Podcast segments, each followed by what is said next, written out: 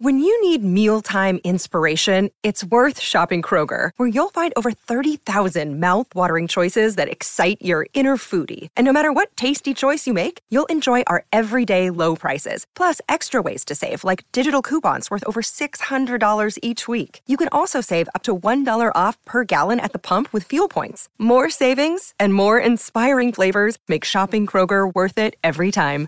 Kroger, fresh for everyone. Fuel restrictions apply.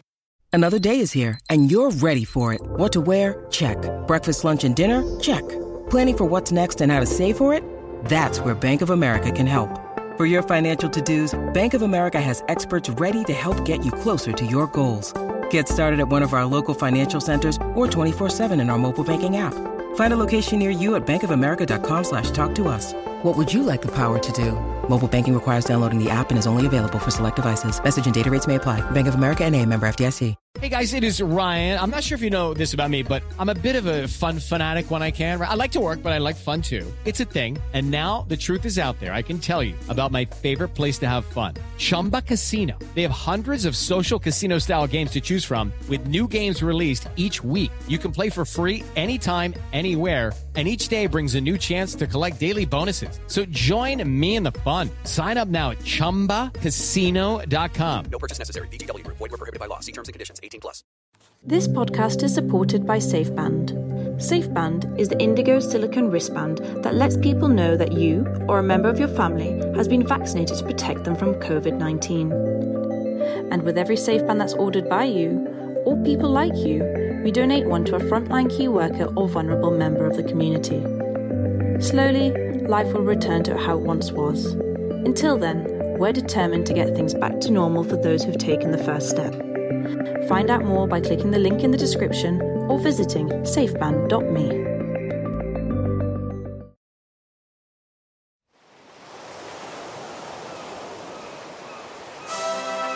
Hello and welcome to Footballistically Arsenal. I'm Boyd Hilton. Sidekick Josh is in Soho House as usual, looking resplendent.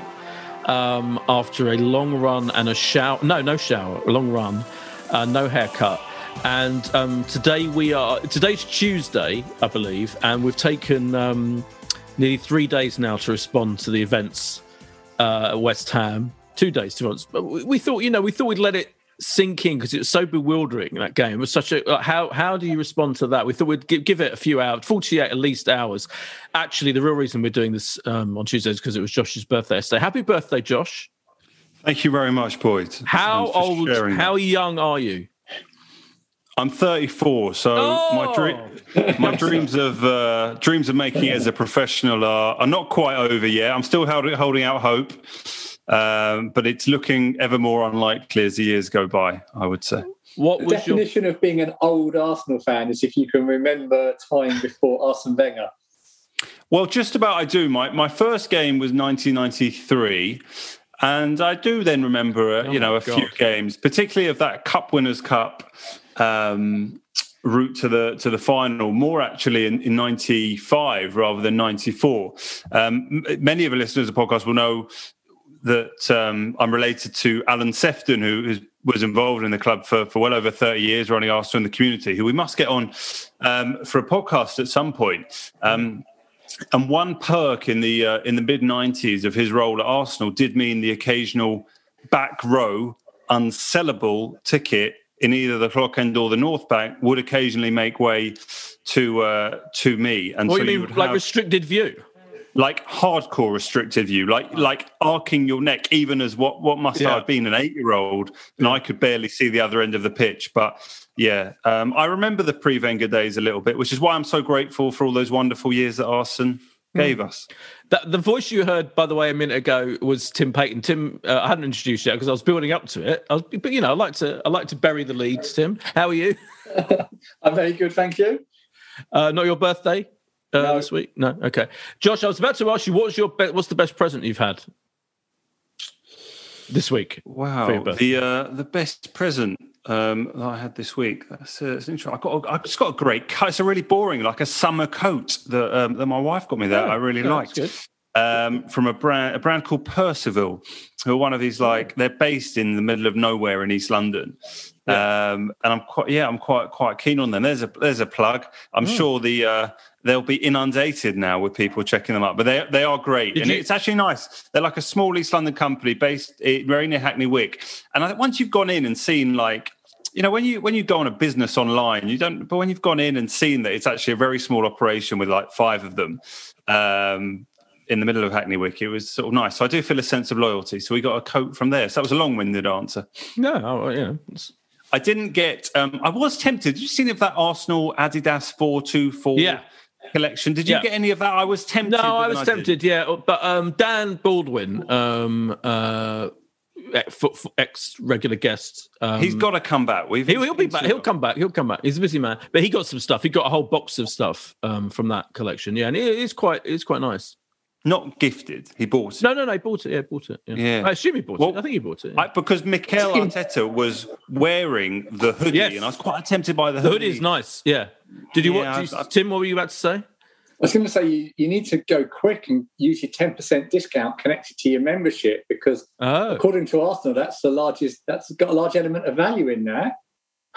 okay. Oh, wow. That's why even silver think members about are that. having to silver members are having to pay like again. and when they're saying, "Yeah, but we couldn't use our memberships this year," they're like, "Oh, yes, you could. You had ten percent off in all Arsenal retail outlets." Oh God, you know what? That's a good reminder. Thanks, Tim. I know. I, I don't think I ever joined up with my. I've got a silver membership. I don't think I ever bothered with it for this year, but on the grounds that it was, you know, redundant. But uh, hopefully the club won't kick me out. If they do, Tim, I'm calling you to sort it out.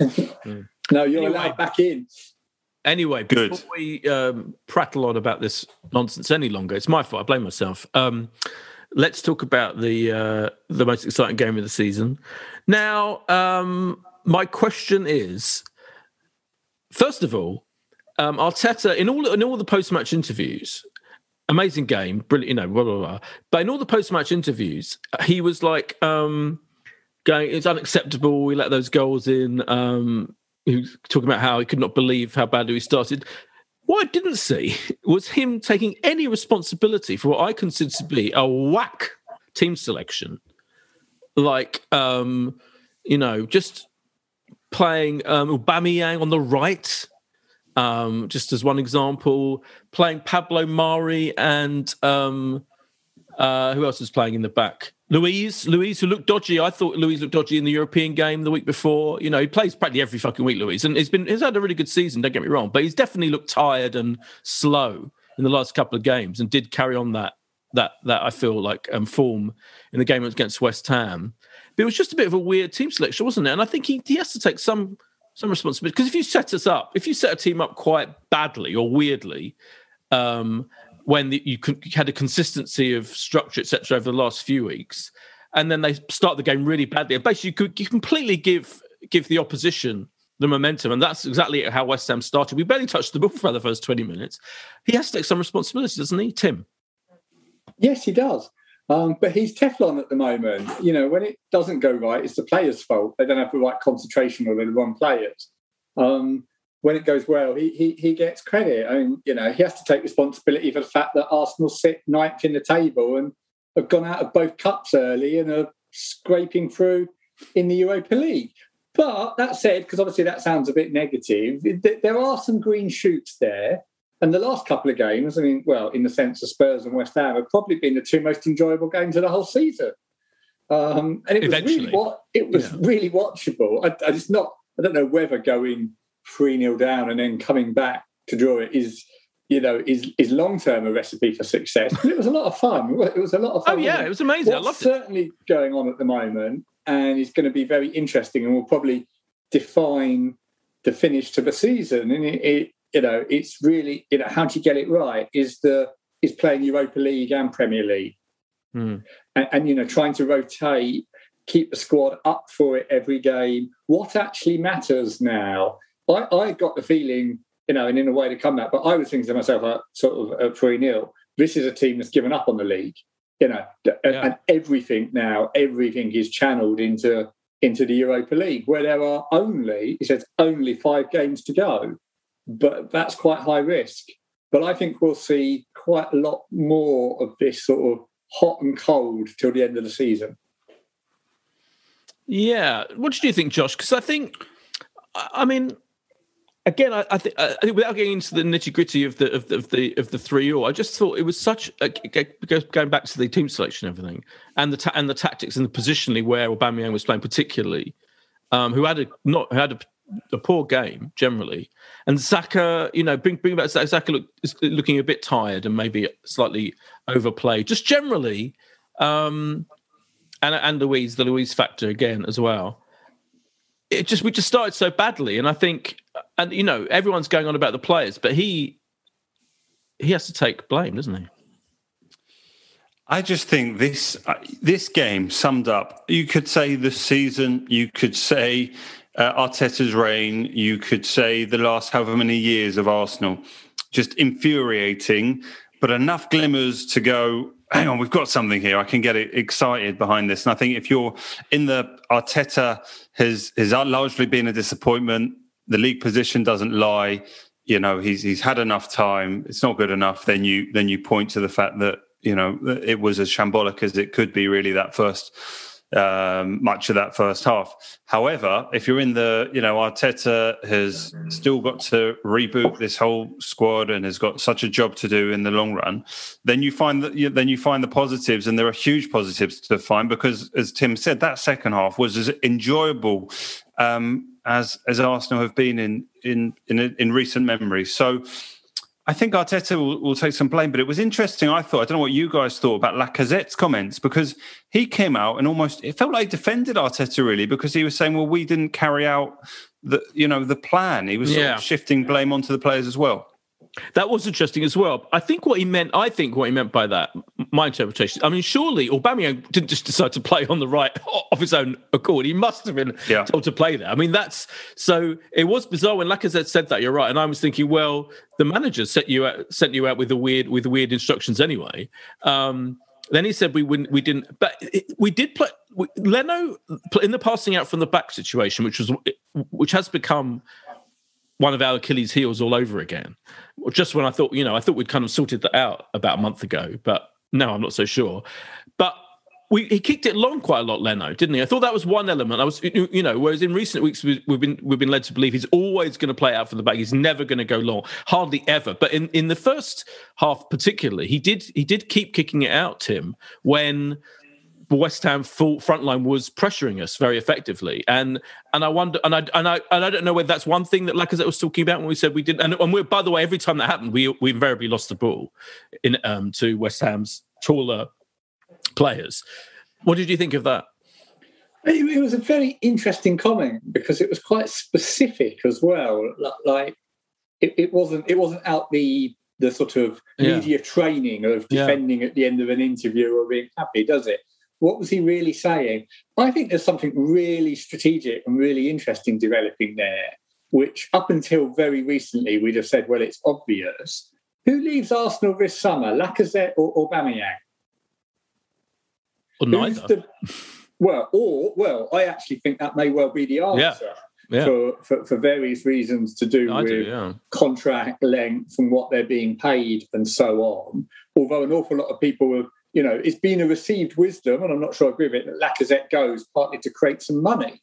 Um, I'm not sure who pays money for him at that age.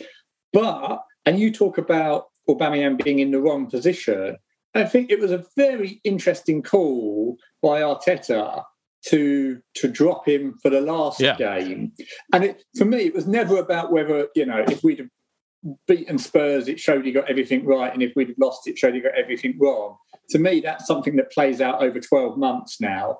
And do you, in effect, enter a, a version of the Ozil saga again, which is, you know, elderly player, final contract, very, very, very, very big contract. Yeah. Um, and uh, you, you, all know kind of where I'm heading or what the scenario could be. Yeah, he's not mm. going anywhere and he's paid a lot of money. How he's treated is going to be really yeah. important to what you get out of Arsenal is him being played there? Is that a way of getting him in the team, but recognising what yeah. Lacazette offers in holding the ball? up? I think there's a bit more of that going on. Oh, I agree. But, that call around yeah. those two is massive, actually, for the squad over the next 18 months, isn't it? Yeah, I agree with you completely because that's what I was hinting at. What this is this is My feeling is is that because from recent for quite a long time now, uh, Lacazette and Aubameyang have alternated, haven't they? You know, mm. mostly either it's either been one or the other.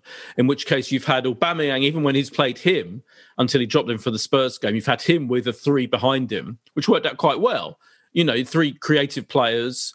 Odegaard, Smith Rowe, Saka, whatever, and uh, maybe Pepe sometimes and the same and the same with Lacazette. Now Lacazette is better at holding up the ball. I thought he was amazing at holding up the ball. Had one of his best games as far as that was concerned, didn't he, against West Ham, and showed what uh, that Aubameyang isn't isn't as good as doing that. But but having said that, Aubameyang is brilliant at suddenly conjuring up a chance from the merest opportunities supplied by those creative players. So I think the creative players behind both of them works really well. But this was the first time for a long time he's played them together. And I think you're right. I think he was shoehorning in Aubameyang, particularly because he wanted to show that he wasn't, there was no hangover from the dropping him after Spurs. I know he played him in the European game, right?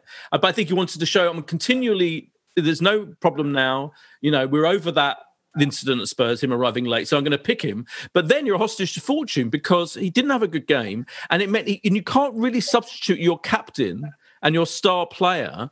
But like you could have substituted him half substituted him a half time. There'd been another player in that who played that badly or certainly didn't contribute much, he probably would have substituted him at half time, I think. But he couldn't do it with Aubameyang because he would have been furious. Even when he substituted him in the end, and whatever minute it was, later on in the game, he was still angry until we scored a minute later and he had the big. So I think he's it's difficult for him, yeah, to, to not play or Aubameyang. But Lacazette's form has been great, so he's been playing him. I, I think it was just um, it's one thing to say that Arteta can write in his program notes and speak to the cameras and go, it's an instant, put it behind us. We don't know how necessarily Aubameyang truly, you know, feels from from from what happened. Um, you imagine it's not completely blown over from from you know from his side, but but who quite knows? But I think you're right. It, there's something about it. If you, you think about teams gone by at Arsenal, the idea of a your your captain being subbed off. It, know, it's almost unheard of. I mean, okay, it's a long time ago, but Thierry, you know, dur- during that period, it would never have happened. You know, the the impact, the, the strength on that team, and yet it was a. It kind of felt like a no brainer. Who, who should be the first one off on Sunday? It was it, it was an absolute um, no brainer. I think you're you're hundred percent right. I think that was Arteta trying to show, yeah, it's all behind us. Get him back in the team and just find a way to make it work. Whereas, you know, it was you know, Pepe is, is is probably unlucky. I mean, we've we've been critical at times, but I think he's unlucky to have sort of been excluded from some some recent lineups. Um, and you know, I just I just was thinking back to you know it was one of the last away games we would have gone to, I guess, at some point last season. And you know, Martinelli was fantastic. Pepe scored at West Ham last year. I just felt it was yeah, it wasn't quite the right lineup for this uh, for this particular game. Uh, I totally totally agree with you. Um, but um, what was what was exciting, I guess, again was was Odegaard, and I know you love Smith Rowe, but if it yeah. is a case where one of them is going to be picked over the other, uh, you know, Smith um, Odegaard has done a lot to make himself sort of undroppable of late, and I don't know, you, you, you so long associate kind of lone players with not really having the significant impact. And you know, I can't quite remember the like the last time we had a clamour for a lone player to stay, and it's actually quite exciting to have one of those situations where, fingers crossed, they can, they can get that deal done. Well, Tim, yeah, it's been a brilliant signing, isn't it, Tim? Surely now we can say. I mean, I think I don't know how. Um, uh, we certainly have people like Tony Adams and Freddie Ljungberg casting doubt on on on that that purchase, that loan purchase of Odegaard. But he's been he's played better and better and better every single week since he started. Arteta clearly absolutely loves him, and you can see why. Technically incredible, and he had just an amazing game, didn't he, against West Ham? So yeah, he, he that, that I think for me, and actually, I, I thought sooner or later we had to strike lucky with a kind of a loan. A Spanish loan, out, well, out of one of the big Spanish clubs, one of their midfield rejects, uh, and I think I downplayed it a little bit in my mind because we'd had Denis Suarez, we'd had Ceballos, um, and I was kind of like, oh, it's probably going to be another one of these. You know, by the time they settle, get out the English winter, it's almost too late. But he is a he is different gravy, isn't he? There is real quality there. Now, of course, I'm worried that he's too good and Madrid will just summons him back to run their midfield yeah. next year. Yeah, it's a good, it's a fair point, isn't it? It's like, what do you do? Do you, you know, do you bang on about how good he's been, or and you, I mean, they're, they're going to notice, aren't they? well, like... maybe maybe they're distracted. Maybe we can send Ceballos back to them and tell you know, and just not tell them what mm. like swap the names on the back of the shirts or something. Yeah. Uh, no, they are they are going to notice. I don't follow it in great detail. There seems to be the suggestion that that he doesn't fit um, with the current regime with Zidane. But if things change at Madrid, then then then who knows? And of course, they've got other people to deal with, including you know Gareth Bale. So they've got a lot of ways. Oh yeah, Gareth Bale. Gareth Bale said yeah. he's going back. He wants to go back. What crazy, crazy, crazy lunatic uh, he is. um, he, I'm sure that's just the agent negotiating with the biggest yeah. possible payoff. Yeah. Um, yeah, and, and and and so on. But yeah, I, I expect it will be a challenge to keep Odegaard, but let's just enjoy him and hope that he can stay. I do think I do think it's like um, possible that he would, wouldn't he? I think a, I think Zidane is quite stubborn man, isn't he? And I think you know if, if, he does stay there, I mean that is as you say, it's highly questionable. Um, but if he does, then I can think that stubbornness could well be on in our benefit because he played him a handful of times, and that was that and and he clearly there was an interview with him. I read an interview with him. Was it today yesterday where Odegaard was talking about how how how how brilliant Arteta's been with him, how he's learnt so much, how even he only ever time anything's gone wrong is when he's ignored what he taught him, and so and I just think when you're the incumbent, it's like when you're a club that's got a loan signing. And they're doing playing really well, and they're having a really good time. That does give you a big advantage in in some ways. Almost, it, yeah. I would have thought that there's absolutely there's a very very strong advantage. You won't go anywhere else you know, if he's going yeah. to do another year's loan while right. Madrid take stock and, and, and really wait, then I'd have thought absolutely yes. The only the only issue would be if they call him back for their first team. Yeah, yeah, but I just think for a moment, I think for a moment, uh, let's give credit to. I mean, you, you I know you, you were funny, you were funny by saying at last finally, you know, one of these has worked, but this is the, under this regime, isn't it? This regime went out and found, for me, I said this at the time to give myself some credit, the perfect signing in our last transfer window because the missing creativity was the thing we were missing. Then Emil Smith Rowe came in and partly, partly dealt with that. But then Odegaard came in partly as a, as a backup or you know another alternative. But they, they, when they played together like they did against Spurs, and I think I think the the big team selection cock up against West Ham was they didn't just use that system against West Ham as did against Spurs and have Odegaard and Smith Rowe, and then it would be either you know Aubameyang or Lacazette up in front of them. I think t- toying with that was what made it start so badly. Anyway, what I'm saying is credit to the regime for getting Odegaard. What a brilliant, brilliant signing. And it's and I don't think it has killed Emil Smith Rowe either, because Emil Smith Rowe is still getting yeah. a lot of game time. Josh. Yeah, no, I think I think that's fair. And um, look, Smith Smith Rowe has. Um, well, I saw he got nominated, didn't he, in the uh, London uh, Football Awards uh, that um, Bob Wilson and his uh, his wife do every year with the Willow Foundation. You know, Smith Rowe and Saka both both nominated, and, and both you know have had tremendous impacts this season. I, I, I do think you know, look, just looking back to Sunday, just just for a moment more, watching the highlights again. I mean, we were really lucky. I think we have to accept. I mean, West Ham was so close to getting a fourth goal and killing the game um, on a couple of occasions. You, not only the you know the Antonio miss that you know was sort of you know had to be seen to be believed. It was just so unlucky, but the block from Tierney uh, as well in, in that second half. I think you know Arsenal fans sort of at the end who were almost frustrated. You know, could have, could have gone on and win it. I think we were very lucky to to get away with a point. and um, I think if if we can take a you know we've already got a point against West Ham. That game against Liverpool, you know, Tim spoke about you know is it all in on the basket of of the Premier League. Uh, that, that Liverpool, I think, result coming up after the international break is the one that dictates whether it is or it isn't. Can go and win that game yeah, you know, you're you're in with a chance, um, and if you're not, um, then I think we're going to struggle because one of the things that is important is about who we've got games left against this season.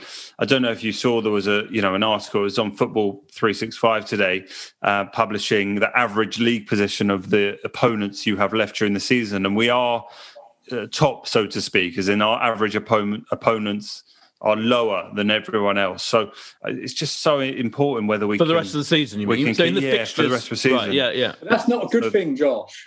No, I disagree. I know you can say, "Oh, their teams are going to be fighting to keep up," but you throw Sheffield United in there. I'm sorry, like you know, they've barely got barely got any points. I think by the time we we hopefully play, I think it's Brighton, they'll be safe. I think I think actually there are some some reasonable some reasonable games that that, that we have, and uh, and that's why we just we just got to keep in in contention, and that's why I felt the point was important, particularly as well, because West Ham are one of those teams that we're going to have to somehow finish above, even though it feels ridiculous to say that So- they're seven points ahead. So, Josh, where do you want to finish?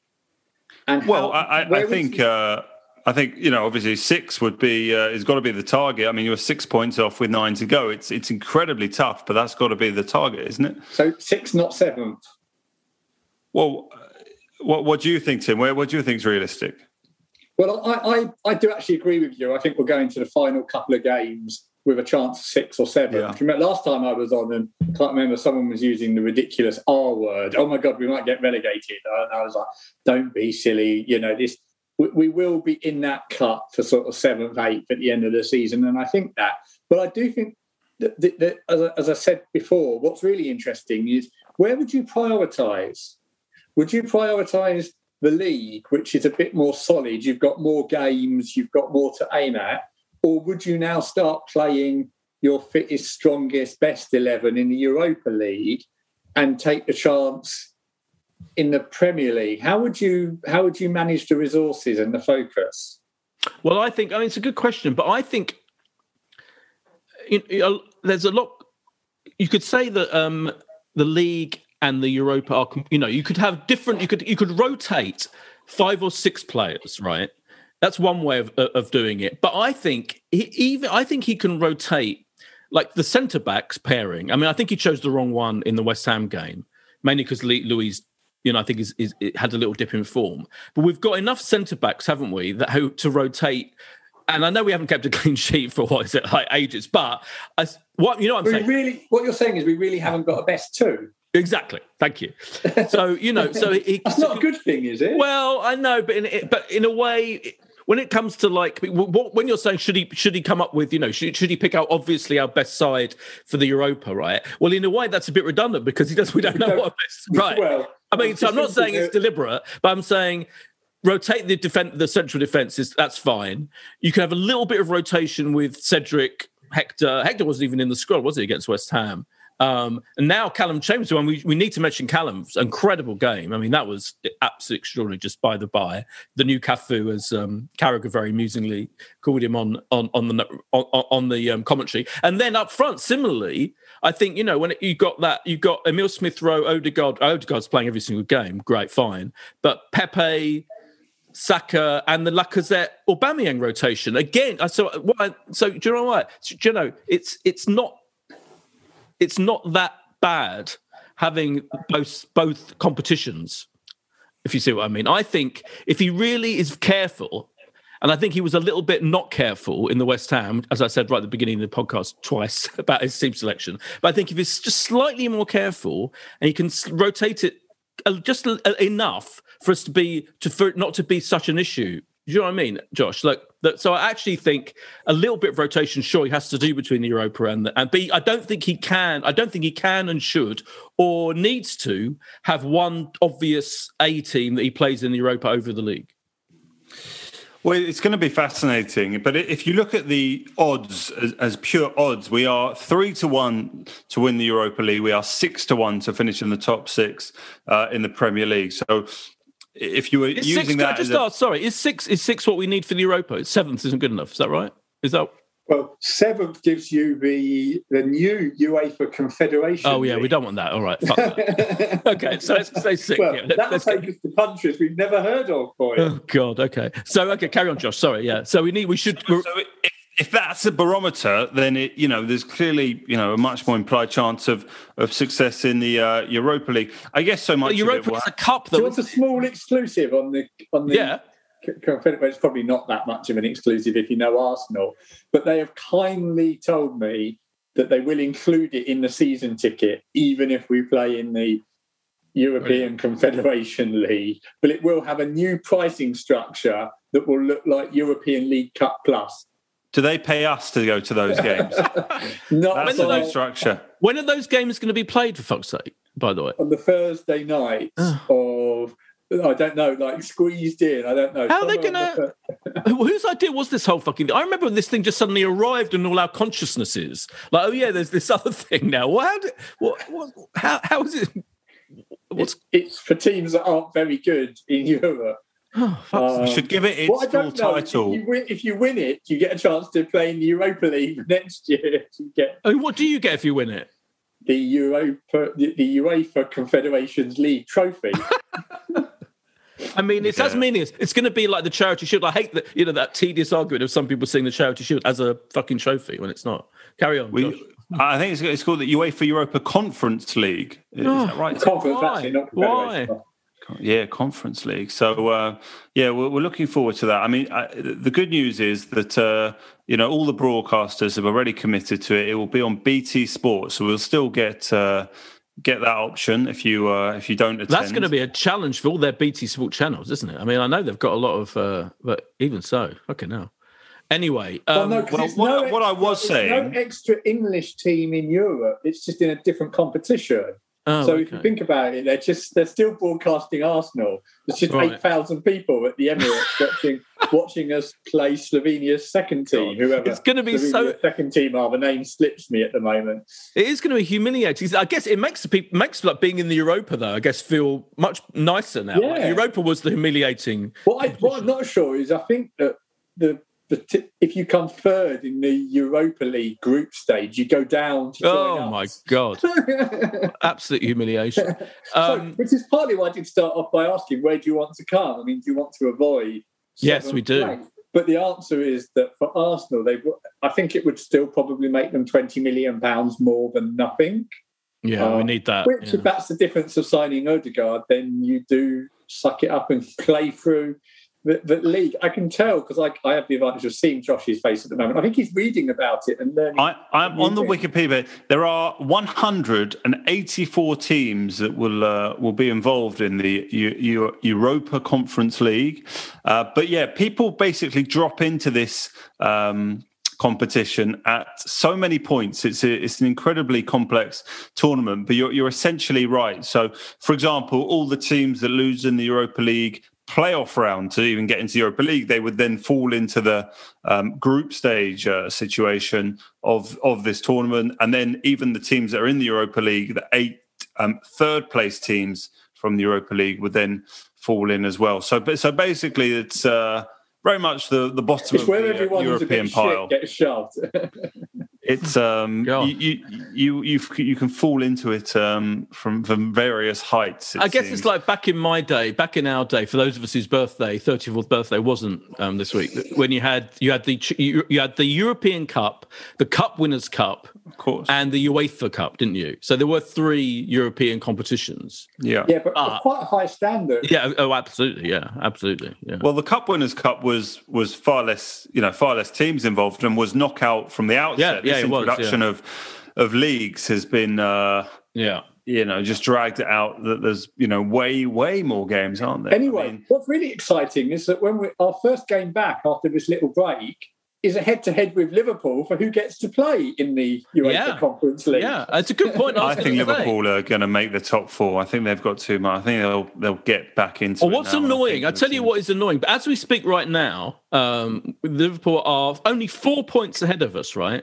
So if we beat them, that will be spectacular. We'd be one point behind them. Exactly. It's a playoff. It's, We're and, and head-to-head but with what's really annoying, you're right. But what is really annoying is, is Liverpool have been terrible, haven't they, for like ages, and and suddenly they're kind of put the brake on, and they're kind of doing all right again now, and they've kind of realised they have to play their central defenders in central defence rather than their midfielders. And I wouldn't even be surprised. I don't know what the fuck's happening with um, Van Dijk, for example, but I wouldn't be surprised if suddenly he comes back and he's fine when we, we're playing. I, I, I do. I slightly agree with. Is it you? Was it you just said, Josh, that we probably won't beat them? Yeah, I'm slightly. No, I I think it's, it's still a very tough. I mean, they're such a talented that forward line, and like you say, they have slightly sorted out themselves in uh, you know in the last. I don't think you, you think they'll come top four. I don't because I actually think that Chelsea won Chelsea the Derby incredible. game with us by losing because it meant that they got Yeah. rid of their intern and our intern carried on. Ooh. Uh, I mean, Thomas Tuchel has done an incredible job, hasn't he? I'm going to Yeah, ask you. I have to. I'm going to. I'm going to ask you one question, which is, if we could have got Thomas Tuchel in the period when we were terrible, this season, I mean, you know, and we will kind of, and some some guests on this podcast, some of the older guests on this podcast were calling for Arteta's head at that point. If we'd have could have get Thomas Tuchel, then w- would you have, would you go- would you go for it, knowing what we know now as to where we are in the league now and where Chelsea is in the league now? Or would you have stayed loyal to Arteta? Tim, Oh. Tim- listeners, Tim is looking. He can't, he's weighing it up. I'm, I, I almost feel like six months ago, probably yes. I, I mean, I think people know that I- I'm not anti Arteta. And at the moment, I'm of the view that I would give Arteta another year, partly because I think chopping and changing again, where does that get you? But I do think it was wrong, almost as a point of principle, to put Arsenal in the hands of, I said it sort of jokingly or to provoke a reaction of the intern. I think hmm. Arsenal is too big a project, and particularly the challenge at the moment, to put someone in who had never chosen a team in his life before, never chosen a team and sat on the bench. And you talk about some of the substitutions and some of the picks. And in many ways, look look what Thomas Tuchel has done with that Chelsea squad. You know, compared to Lampard, who was all, almost as inexperienced as Arteta. That said, Arteta is gaining his experience on the job. We can see some green shoots. I do like the, the, the, the attitude there. And I'm of the view that almost whatever, you know, I suppose the worst case is finish eighth and lose the Europa League final, well, lose the quarterfinal. You know, I would still probably say I've seen enough mixed with the don't don't do a change almost because it has to be done on Arteta. But I wasn't, yeah, I think we have, you know, he's only probably still in his job because he replaced Emery. Yeah, it's a good point. There, has been. A, I was going to go go to a break. Actually, let's go to a break and then we'll pick up pick this up because there's a le- epic Twitter discussion that's been going on the last couple of days. I wanted to touch upon while we're talking about Emery and Arteta. But let's have a quick break first.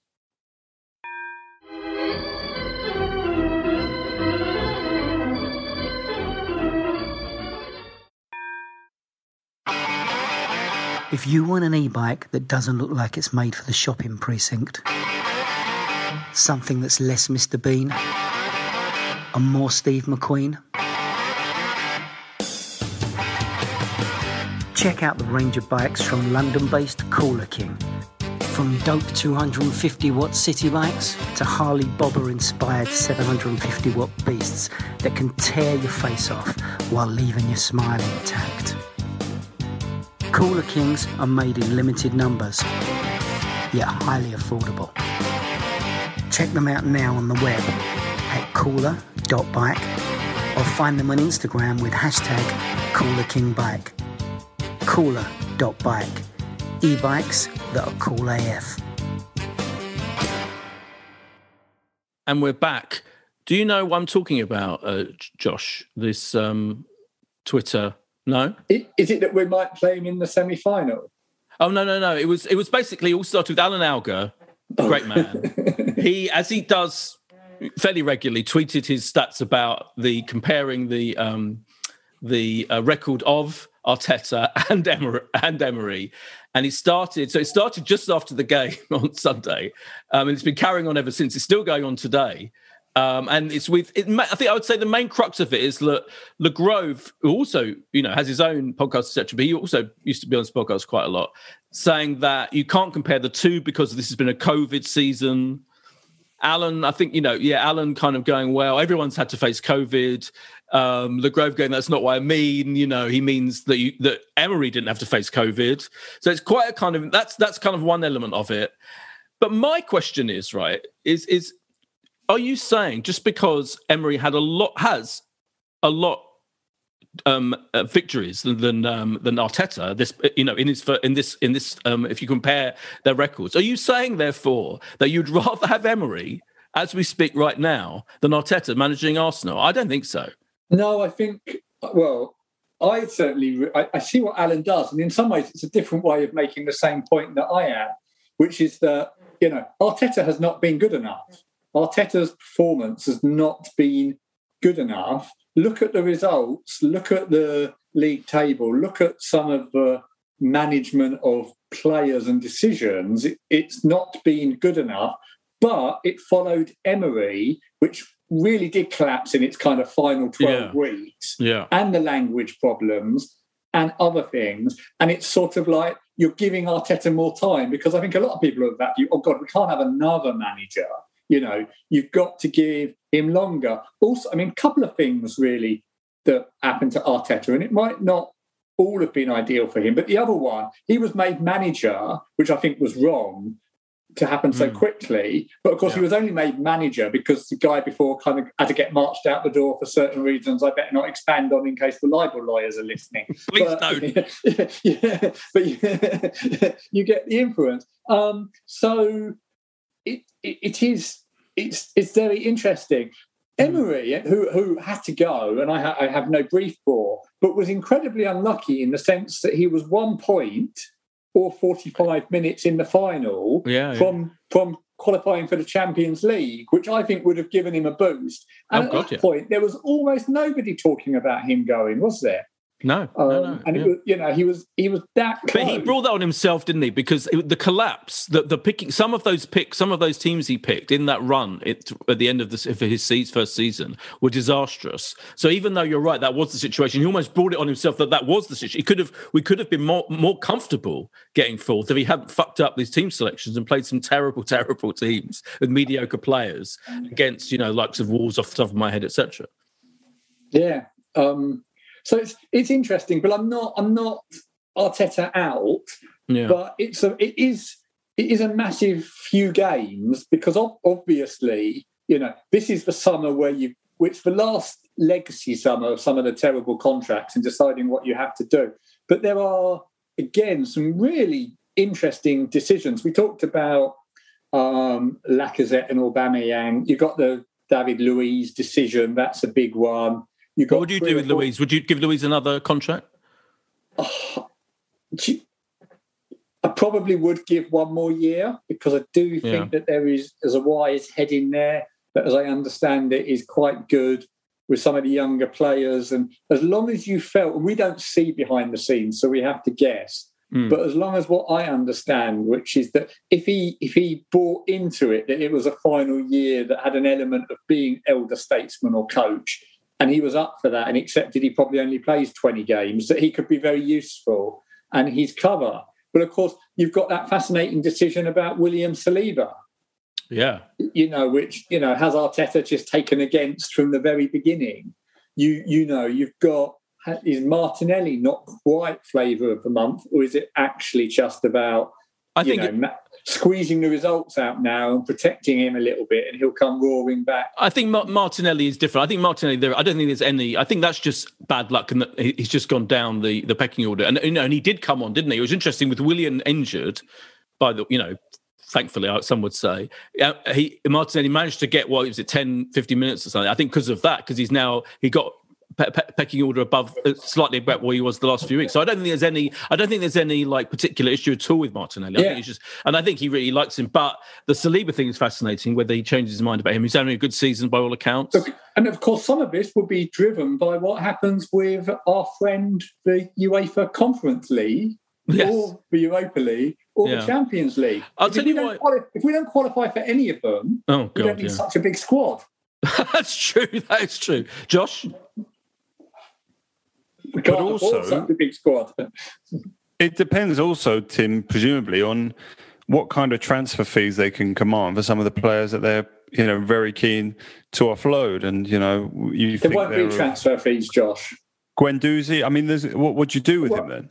you well you when i say there won't be transfer fees you might get seven eight million or Well- or you give him away and someone picks him up but that's not necessarily the end of the world because you should be able to buy players for less as well Yeah. but you know i do laugh i see people kind of saying to me oh they go oh we'll get 100 million in because that's that's Oh. Lacazette, Guendouzi, Torreira, and, and I'm like, and, and, you know, sometimes if I've got a spare bit of time, I'll go back to them and say, "Can you just tell me what club you think is buying them?"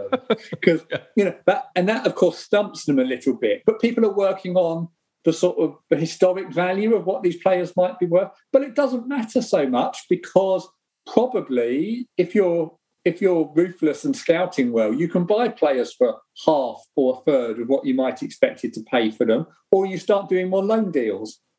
Yeah, definitely, we'll do more loan So deals. it doesn't But- mean I don't think that there won't be new players coming into Arsenal and players going out of Arsenal, but I don't think there'll be big transfer fees around either side.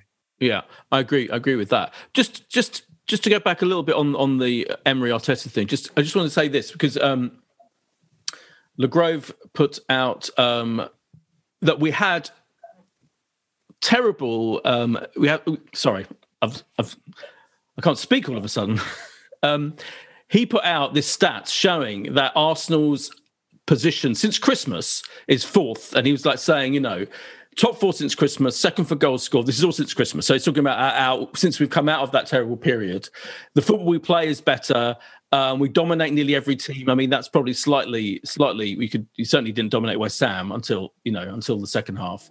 Um, the biggest issue is unforced errors. I agree with that. The biggest issue is unforced errors. I do think, and I said this a couple of weeks ago when I made, when I said the thing about um, you know the league never lies. Well, it might lie slightly if you're constantly being having having individual errors, which you know, and your XG is better than most other teams, etc. But the reason why I bring all this up, which is all part of this Twitter discussion, is I think the reason why for me the Arteta is best than Emery is he's got us playing a, a particularly good, structured, and quite attractive, particularly now with Odegaard and Smith Rowe, etc., and Saka playing having a great season. And I just think he's come up with a way of playing that is much, much better than we ever had with Emery, or certainly we had, you know, in the, in his in his second season when it all went horribly wrong. And I can see us improving.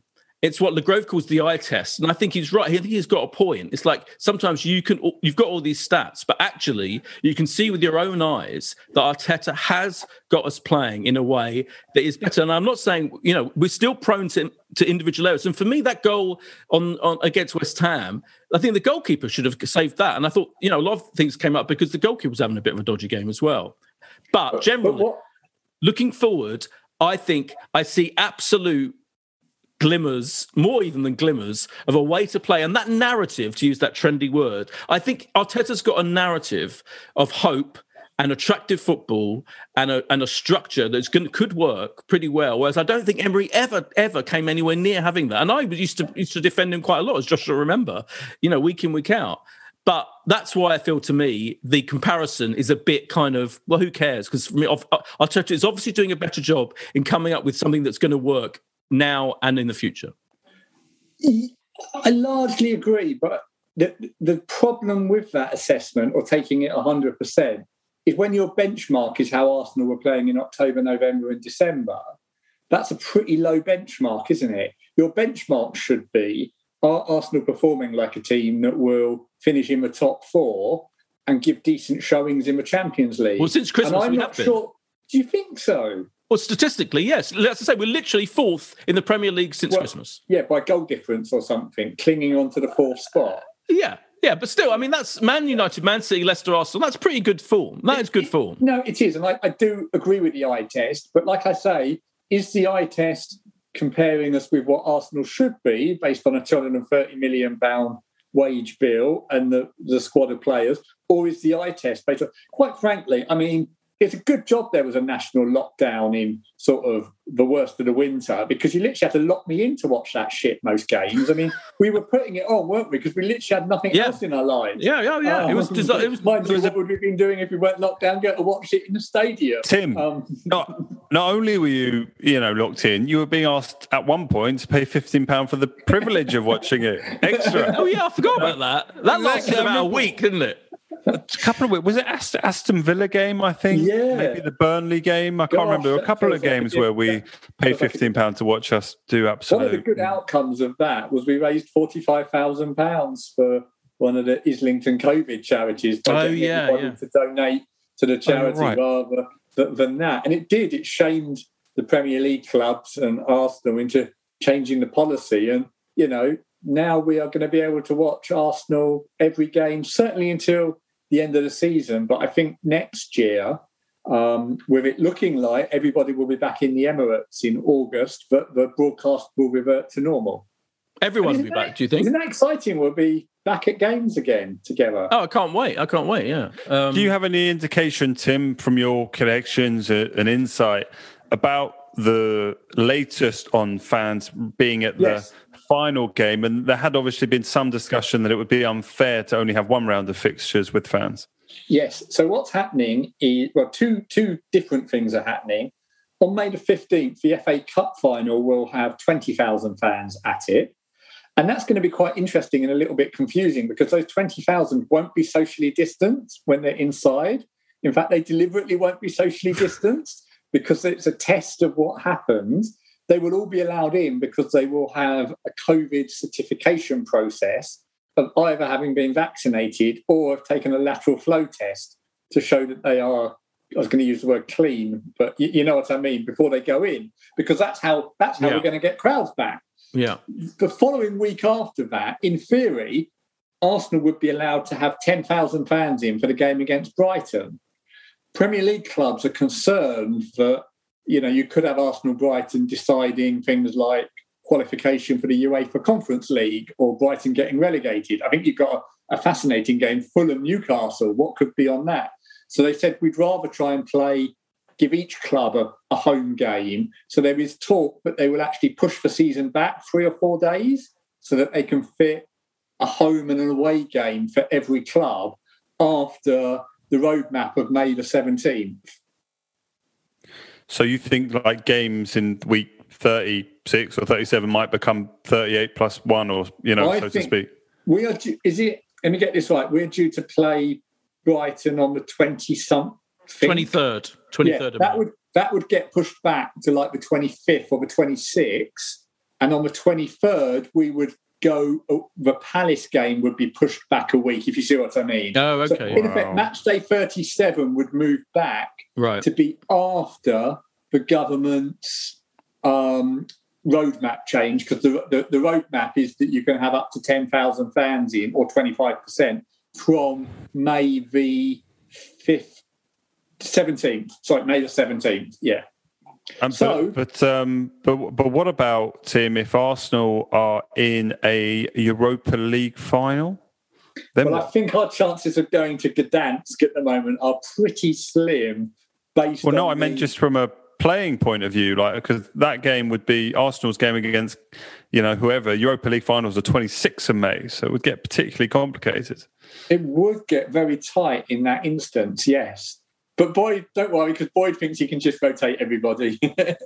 Yeah. Well, it's I'll tell you what, what we'll do, we'll send one team over to Gdansk, and then we'll keep another team back in London. We'll have it covered. and covered. lose both Play our games final and game. come eighth and, and be nowhere. I hadn't actually spotted that. I thought I thought the game again again it, the final was a week later.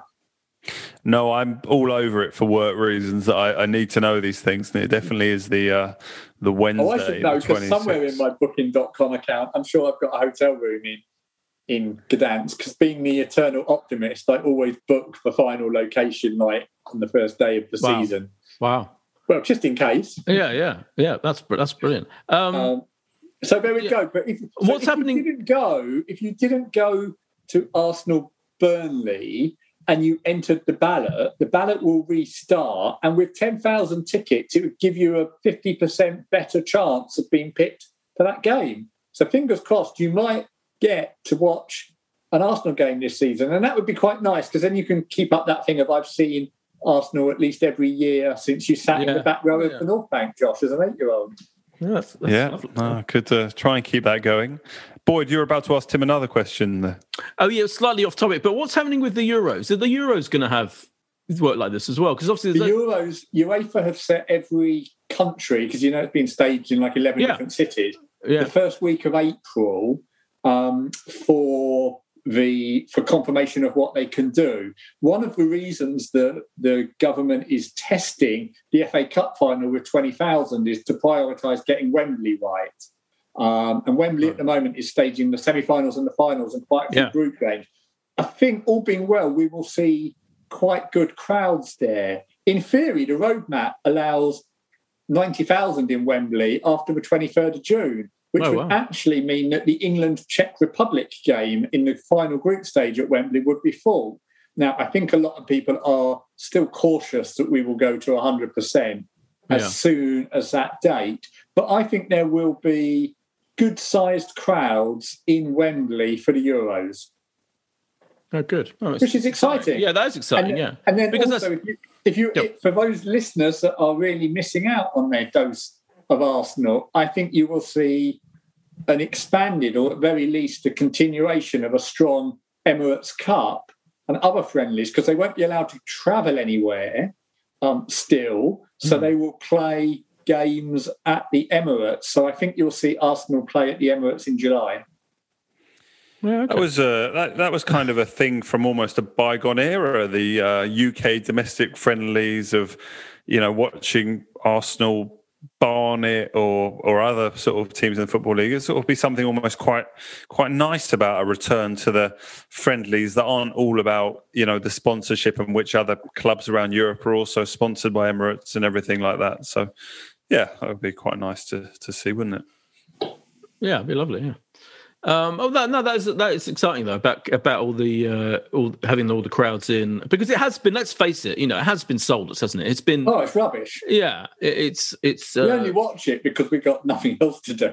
absolutely yeah. Boy, yeah. Boyd, you're missing you're, you're missing your your your bean burgers and, and Oh. everything else at club level. Yeah. I hope maybe at Yildiz, Wembley. Wem- Yildiz, I was uh, well. I interviewed uh, Dermot today, Dermot O'Leary today for for my, my other for my job for professional reasons. He was talking about one of the things we really miss is having a lovely lunch at uh, uh, favorite um, Turkish Greek or whatever it is yeah. restaurant on Blackstock Road, and that which always we'd make always be five minutes late for the kickoff because it takes us so long to get there to the ground. Uh, much too. but but I, I think that's the same with so many groups of people, isn't it? They they don't just miss the the ninety minutes and getting annoyed and enjoying it. Yeah. It is the the getting out and, and seeing people and being sociable and you know I'm sure you know so many of those restaurants around Arsenal. I mean, look, they obviously don't rely solely on on football traffic, but knowing that they've got those 25 odd dates of the year and, and tim probably knows more about you know some of the pubs and whatnot it's it'll be huge and uh, you know small businesses who will benefit hugely from having the fans back so hopefully um, we might even get there in may and then yeah definitely uh, again from next season It reminds me that f- football is social, isn't it? It's Yeah. It, and also, um, and we started sort of talking anniversaries and birthdays, but it's the consistency of it in your life. So when I think of Arsenal, you know, it Arsenal for me started with school, but then I've got university, then I've got different jobs. You've got different stages in your life, and the only thread throughout all of them is your football club because thing, things move on with the friendship groups in the other areas. But because for whatever reason I've become addicted to it or can't get away from it, the Arsenal friends are the longest standing friends and the longest routines. So you do really miss it. And then you have to watch this sort of soulless rubbish on television. And I'm sure I'm slightly jaundiced because of some of what we had to watch. But it really isn't the same thing, is it? Uh, No, I think- added on top of that, VAR, we got bloody VAR. Anyway, that's Oh, for the God, next yeah. podcast. Yeah, yeah, yeah, yeah. No, that- yeah, that, you've mentioned a lot in the answer, but you're right. You've, it's a very good point. Yeah. Also, funnily enough, I was thinking the other day that apps because we haven't got people in our in our you know flats or whatever, we have to. So I'm looking looking at all the all the games on TV on my own. You know, I live on my. I'm not. You know, so it's kind of that. Even that's different. Like you would have mates around. If I haven't got tickets, I don't go away very much. To my to my shame, um, I know you two do much more than me, but. So you know, I'd watch all Arsenal TV games and I'd have friends around to watch them. Yeah, exactly. even Or do you that. might meet you might meet in a pub Okay, or, a pub, exactly. So all those things, yeah. on the whole, And it's a social one more thing that experience. And the and the freaky game times and and scheduling. Like for example, I'm gonna. I, I, I, this is a link to the fact that we had have to got to predict what's going to happen in the Arsenal Liverpool game, our next home game. We were in the interlull. I'm already bored by international football. It hasn't even fucking started yet. Um, but I'm already furious we have to wait so long. Saturday, third of April is our next game at Liverpool. It's at eight o'clock on a Saturday night. What time? What kind of fucking? Well that only got changed uh, this week you know boyd that was uh, that I was know. changed in the last uh, couple of days I know. But I, I, is It that a doesn't matter. You're not going out what's anywhere. wrong yeah I know, what, but what, what's so the way- bad about that I don't think our team plays. I remember when we were playing on Sunday night at 7.15, 7.30, we, there was a period where we played two or three, and then we played terribly every single time. I don't Yeah, that think, was seven fifteen on the Sunday, Boyd. Eight o'clock on a Saturday, we'll be firing on all cylinders. I wouldn't worry about that. Saturday night, It's going to be great. What are, what are we up Oh, against? I'm, And- I'm and- fully in favour, by the way. Arsenal prime time Saturday night TV. I'm f- totally in favour of it. Don't, don't get me. Boyd, I, I don't know if this was you as a TV, you know, with your TV work hat on. You're upset that we can't watch Ant and Dec, or what are you upset about? That football shouldn't be on to rival mainstream telly at that time of night. It's a disgrace. Yeah, I have to watch Saturday Night Takeaway. No, I think. Are um, you going to record Arsenal and watch Saturday Night shut, Takeaway? shut the fuck up. No, of course not. um, watch the first hour of Saturday Night Takeaway anyway, because of the eight o'clock start, the incredibly late start. Um, what do we think? So yeah, let's let's do the thing that this podcast is unique for and predict what the fuck is going to happen in that game. Oh my god, I'm quite terrified about it already. I think it will be four all. We'll be four nil down at half time, and it will be four all. Good prediction. Good prediction. I think I predicted lots of goals in that West Ham Arsenal game, brother. I can't. I don't. I didn't predict three three, but um, Josh, what do you think? One all. I think. I think we can get a point. I, I don't think it greatly helps us if we if we only get a point in terms of. I think Yeah. that you know if we if we're talking we were six to one to to get in the uh, top six would obviously you know that would go further if we if we can't win. But a point against the Liverpool side, you know, I still think they've got phenomenal players, and I know what you're saying that Chelsea. Who are currently in fourth are in great form, have been so impressive, not letting a goal at home under Tuchel, which is phenomenal. I still think Liverpool are going to give it a massive go towards the end of the season. So, yeah, one all from me, Boyd. I'm going to go. I'm going to go two all in a similar vein. Um, I think there'll be yeah there'll be goals. I think it'll be an exciting game. And are you sticking with four all as your prediction? Yeah, because I've got to have a draw. I've got to have a draw result different to yours. I think it will be close, so I would agree with that. And I think that looking at the table, the real, real big sort of wow game is Everton. Their Yeah. rivals two or three weeks Yeah. later, because I feel like they're the one you've got to get ahead of if you're going to play in a decent European competition. Yeah, and that's I mean, also, it's, what- it's going to also be my point about you've got to come sixth. when we come back. Then it is a bit exciting to have a quarter final of, of Europe to look forward to. Is um is re- is really great as well. So yeah, hopefully this international break will go quick. We've only got one player in the squ- in the England squad, don't we? Just Saka. So we'll, we'll cheer Yeah. him on. Yeah. Hopefully, uh, hopefully he has a good um three three matches in this. Uh, in Saka, this, and he's in uh, the attacking in the attacking. Um, Yes, he's bit down of the an squad. attacker. Last time he was in the defending. Him and Ollie Watkins. Shows what an Yeah. incredible player he is. That he was, you know, he can fucking play Leader. anywhere, can't he? And brilliant. Yeah. No, I'm thrilled for him. Well, thank you very much, Tim. Um, uh, You're it's been wonderful as ever. Be. Uh, thank you, Josh, um, for correcting all my errors, and uh, thanks to everyone for listening. And um, yeah, we'll be back. We'll probably have a week. We'll have a week off, won't we? And then we'll be back just after the Liverpool game. Thank you very much. Bye. Bye. This is a Playback Media production. To listen to all our football podcasts, visit playbackmedia.co.uk. Sports Social Podcast Network. It is Ryan here, and I have a question for you. What do you do when you win? Like, are you a fist pumper? A woohooer, a hand clapper, a high fiver. I kind of like the high five, but if you want to hone in on those winning moves, check out Chumba Casino. At chumbacasino.com, choose from hundreds of social casino style games for your chance to redeem serious cash prizes. There are new game releases weekly, plus free daily bonuses. So don't wait. Start having the most fun ever at chumbacasino.com. No purchase necessary. Group. Void were prohibited by law. See terms and conditions. 18 plus.